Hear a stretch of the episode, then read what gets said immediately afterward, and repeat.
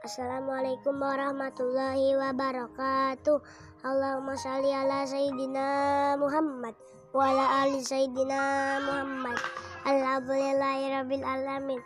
Pada hari ini kita masih diberikan kesempatan untuk bisa beribadah kepada Allah Subhanahu wa taala.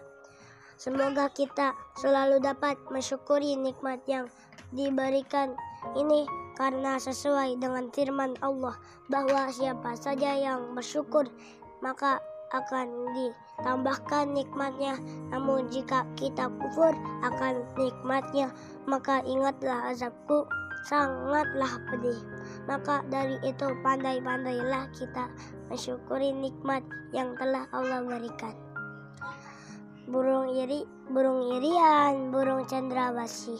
Cukup sekian dan terima kasih. Wassalamualaikum warahmatullahi wabarakatuh.